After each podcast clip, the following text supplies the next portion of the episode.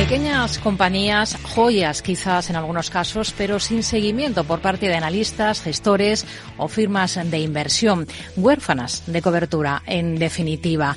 Hay muchos valores en esta situación en el segmento de small a microcaps de la bolsa española. ¿Merece la pena seguirlas? Pues de esto queremos hablar en los próximos minutos con Alfredo Echevarría, director de Lighthouse, que es el servicio de análisis independiente que ofrece el Instituto Español de Analistas en este segmento concreto de cotizadas. ¿Qué tal, Alfredo? Muy buenas tardes. Hola, buenas tardes. Bueno, ¿merece la pena seguir estas compañías? Yo creo que merece la pena eh, absolutamente. Yo diría que, que las razones son básicamente tres. La primera es que, desde el punto de vista individual, las compañías, al ser cubiertas, ganan una enorme visibilidad, de tal manera que pueden aspirar a niveles de liquidez eh, pues eh, mejores y eso está conectado al final también con que el mercado sea más capaz de reconocer su, su auténtico valor, el valor que explican sus fundamentales. Eh, en segundo lugar, las compañías pueden aspirar a, a partir de la cobertura pueden aspirar a ser a utilizar el mercado de, renta variable de equity como una fuente de financiación. Son negocios en muchos casos de, de muy alto crecimiento que necesitan financiarse y esa la financiación bancaria no siempre es posible. Por lo tanto, para estas compañías es de alguna manera vital el poder acceder al mercado de, de capitales como fuente de financiación y la cobertura realmente es una condición casi casi sine qua non para acceder a él en buenas condiciones. Hmm. Y el tercer motivo es que pueden aspirar a un accionariado de más calidad, es decir, un accionariado que no esté solo constituido por inversor retail, sino que también tenga una componente de inversor institucional, eh, profesional que, que, yo creo que a las compañías de estas características les interesa mucho. O sea que la, la, respuesta sería absolutamente, estas compañías hay que cubrirlas y es muy necesario hacerlo. Ustedes llevan varios años, llevan desde 2018 analizando este tipo de valores olvidados de la bolsa española, de los valores más pequeños. ¿Qué balance hace de, de estos cinco años, de este lustro? ¿A cuántas compañías han dado cobertura? Nosotros, eh, así es, empezamos a cubrir a finales del año 18, es decir, que llevamos poco más de, de cinco años eh, haciéndolo. Eh, estamos hoy con una cobertura de 33 compañías mm, y, e iniciando otras dos en este, este momento que se publicarán eh, en las próximas semanas. Eh, tenemos la aspiración de acabar cubriendo por encima de 40 el año el año 25. O sería un poco el, el, em, el, objetivo es el objetivo fundacional. Es decir, cuando nosotros em, empezamos a, a trabajar teníamos ese, ese, número en la cabeza. Yo creo que el año que viene se, se conseguirá. Y, y, el feedback es muy positivo. Es muy positivo por parte de las compañías. que creo que encuentran que la cobertura es útil. Quizás para mí es lo más importante. Mm. Es muy positivo para el Instituto Español de Analistas, que es el, el, gran uh, autor del proyecto y es el, el que lo haya ha puesto eh, en marcha. También lo es para Bolsas y Mercados Españoles, que es nuestra, en sentido estricto, ahí sí se puede decir, nuestra alma mater, es el, es el promotor del, del proyecto y para ellos, yo creo que para el organizador del mercado que es BME, esto también eh, está resultando especialmente útil y nosotros tenemos también muy buen feedback de los inversores, es decir, que todo lo que nosotros nos llega, los inputs que nos puede llegar también del regulador, por cierto, es que el proyecto ha hecho una labor muy necesaria, buena, y que tiene recorrido. Es decir, que nosotros estamos realmente satisfechos con él. Y las compañías que, que analizan hasta el momento de las 33, ¿no? que ya tienen analizadas, ¿son principalmente del segmento BM Growth o, o, también del mercado continuo? No, nosotros no diferenciamos entre BM Growth y mercado continuo. Para nosotros, eh, la única, la única razón para cubrir una compañía es que la compañía esté sin cobertura, es decir, que sea una compañía que de facto sea una compañía desconocida por el mercado. De tal manera que hoy el 50% de lo que cubrimos son compañías pequeñas de mercado continuo, que hay muchas, y el 50% de lo que cubrimos son compañías de BM Growth. Yo creo que mm, a largo plazo, o sea, si tiendo la vista al momento en que nosotros estemos cubriendo esas 40 que he dicho, por encima de 40, eh, probablemente mantengamos ese, ese ratio, es decir, que tengamos un mix 50-50 entre continuo y growth. Pero nadie debe, debe ver a a Lighthouse como un proyecto centrado en un segmento del mercado, sino en un tipo de compañía, con independencia de donde cotice, que es la compañía desconocida. Hmm. ¿Algún ejemplo de nombre, por ejemplo, la más grande de las que tengan analizada y quizás la más pequeña en términos de capitalización? Sí, nosotros la más grande que hemos analizado eh, y que tenemos hoy en cobertura es Audas Renovables, que es una compañía que sería más, eh, sería más una, en, en términos académicos o sí, académicos o clásicos se calificaría más como un small cap, cuando nosotros realmente donde estamos dando cobertura sobre todo es en el segmento microcap, ¿no? Serían eh, el grueso de las compañías que cubrimos son compañías que están entre los 50 y los 350 millones de euros de cap. Audax está por encima de esto, pero tenemos compañías, como es el caso de una de las que más dos de las que más recientemente hemos iniciado cobertura, como Banadi, que capitaliza menos de 5 millones de euros, como IFEX, que capitaliza en, torno a 10 millones de euros. Para nosotros, y esta pregunta yo creo que tiene, tiene miga, ¿no? Eh, eh, no es el, el, criterio de, de, cobertura no es, no es tanto el tamaño de la compañía, sino es que la compañía esté sin cobertura y quiera ser cubierta. O sea, que desee ser cubierta y por tanto quiera acceder a esa visibilidad. Y como el proyecto es un proyecto de servicio, es un análisis subsidiario. Nosotros estamos aquí para que cuando no haya otra solución y una compañía quiera quieras, quiera realmente ser cubierta y acceder a las ventajas que nosotros vemos en ello y que yo creo que son objetivas, con independencia de su tamaño, hmm. nosotros la cubramos. Esto es lo que explica que, por ejemplo, el caso de Banade, que es una cobertura que yo creo que nosotros arrancamos en diciembre del 23, es un caso muy llamativo porque es especialmente pequeño. Pero eso es lo que explica muy bien por, para qué estamos nosotros. Es para cubrir aquello con independencia de lo pequeño que sea, hmm que es desconocido y quiere ser cubierto. Y diría que se han encontrado en todo este tiempo que llevan trabajando, que llevan en marcha, eh, mucha infravaloración en las compañías hasta ese momento huérfanas de, cobertura. La respuesta es sí. Em, vamos a ver. Es, es, sí, afortunadamente, porque la lógica decía o dice que tiene que ser así, porque aquello que no es conocido tiende a cotizar siempre a múltiplos más bajos de los que merece. Cotiza con un descuento. Porque el inversor, si tiene que invertir en aquello que desconoce, exigirá un descuento mayor, simplemente porque, porque el nivel de riesgo que asume y la seguridad que asume la inversión es más bajo. Eso es lo que dice la teoría. Y eso se cumple. Eh, nosotros nos hemos encontrado con un, con un número de, de casos de compañías con infravaloraciones teóricas grandes muy alto.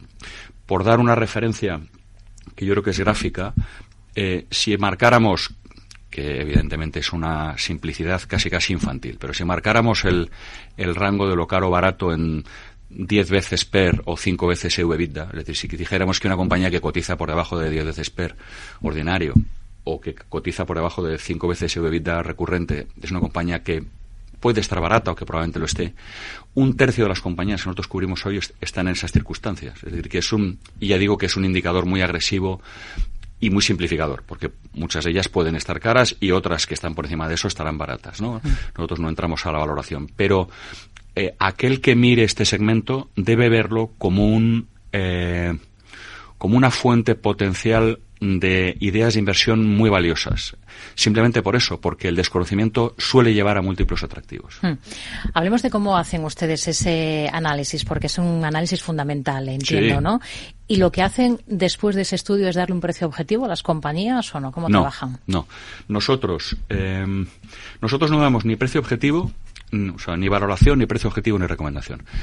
Eh, la razón, yo soy un absoluto convencido de esto, y y la razón está en que el valor que tiene para el mercado mi valoración y recomendación, en mi opinión, humilde opinión de Alfredo Chavarría, es nulo. nadie, nadie invertirá en una compañía de esas características porque yo diga que está barata.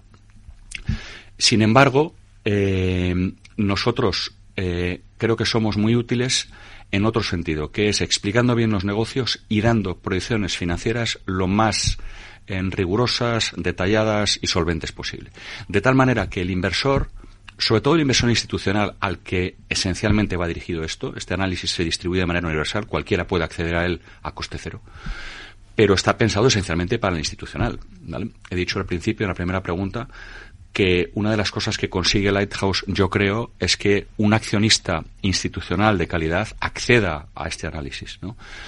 Y por lo tanto acceda a invertir a las compañías, quiere invertir en ellas. Este inversor lo que requiere esencialmente es que el negocio esté bien explicado y con credibilidad y darle buenas proyecciones financieras.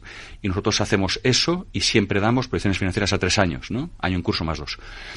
Y con eso cumplimos la función, yo creo, que es conseguir que ese inversor eh, el trabajo de que alguien le cuente el negocio y le ponga en suerte la inversión, hablando de una manera taurina, hmm. le ponga, digamos, eh, em, una compañía en condiciones de ser conocida con cierta facilidad y arrancar el trabajo, es lo que hacemos nosotros.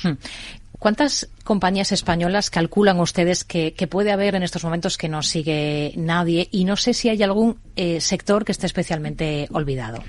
Sí, las, la, pregunta habría que contestarla con dos números. Uno es intencionado, que es cuántas compañías habría sin cobertura si Lighthouse no existiera? ¿vale? Es una pregunta que a nosotros nos interesa que, esté sobre la mesa, porque es lo que hace visible qué es lo que se ha conseguido. Eh, en mercados maduros, grandes, se, da por hecho que el nivel de orfandad suele estar más o menos en niveles del 30-35%.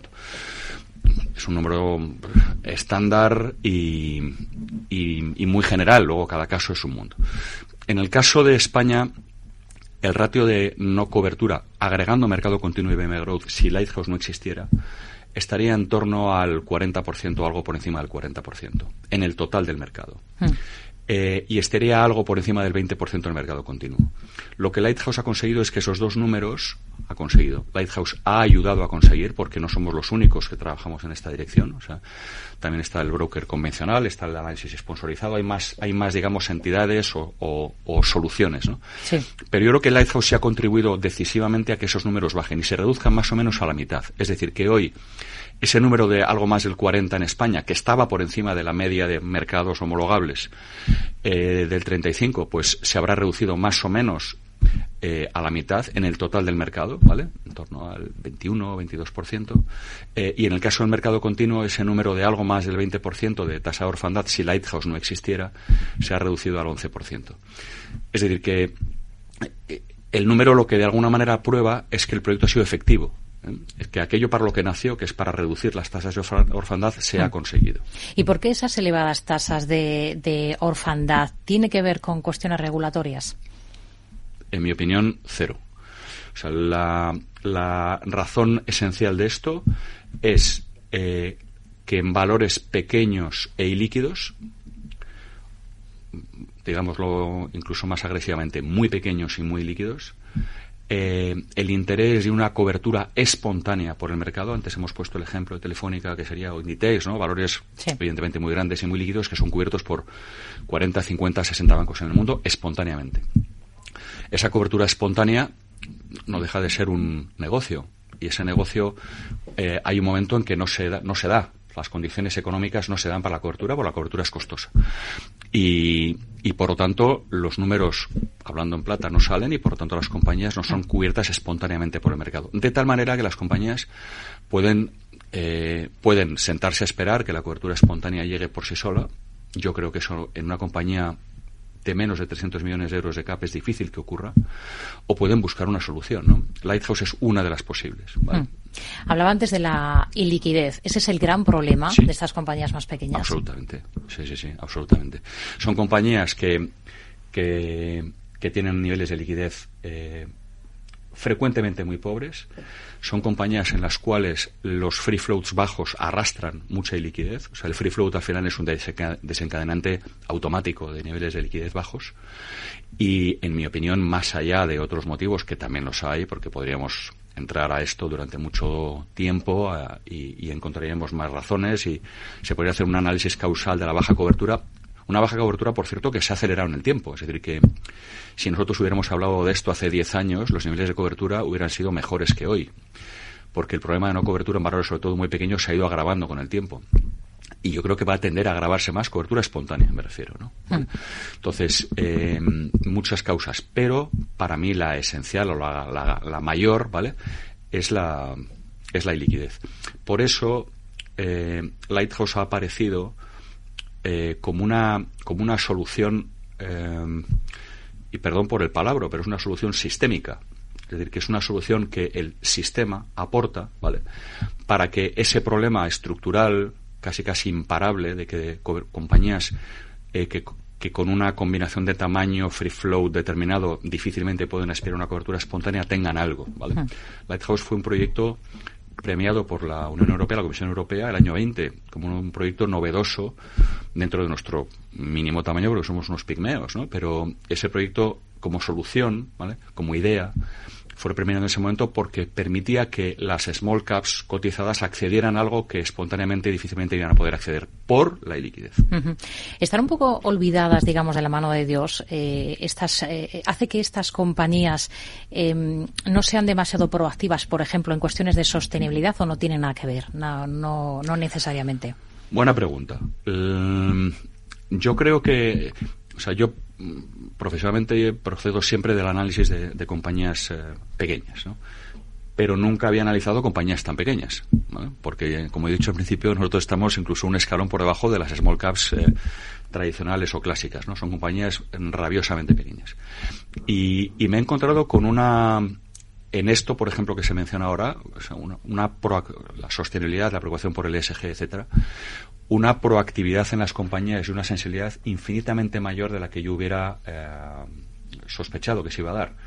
Eh, otra cosa es que las compañías con sus recursos consigan eh, resolver el problema rápido y dar una respuesta rápida como el mercado esperaría a su necesidad de información sobre la situación SG de estas compañías. Pero la realidad es que las compañías creo que están en un punto especialmente bueno en esos términos, en términos de entender que eso les afecta y que tienen que solventarlo. De hecho, una cosa que ha hecho eh, Lighthouse desde el año 22 ha sido no solamente análisis fundamental clásico de las compañías, ¿vale? sino también eh, poner sobre la mesa una solución de certificación SG para esas compañías y compañías pequeñas que quieran acceder a eso dispongan de una solución. Hmm. Pues con esto nos quedamos. Alfredo Echevarría, director de Lighthouse, gracias por acompañarnos aquí en Mercado Abierto en Capital Radio. Muy buenas tardes. Muy buenas tardes.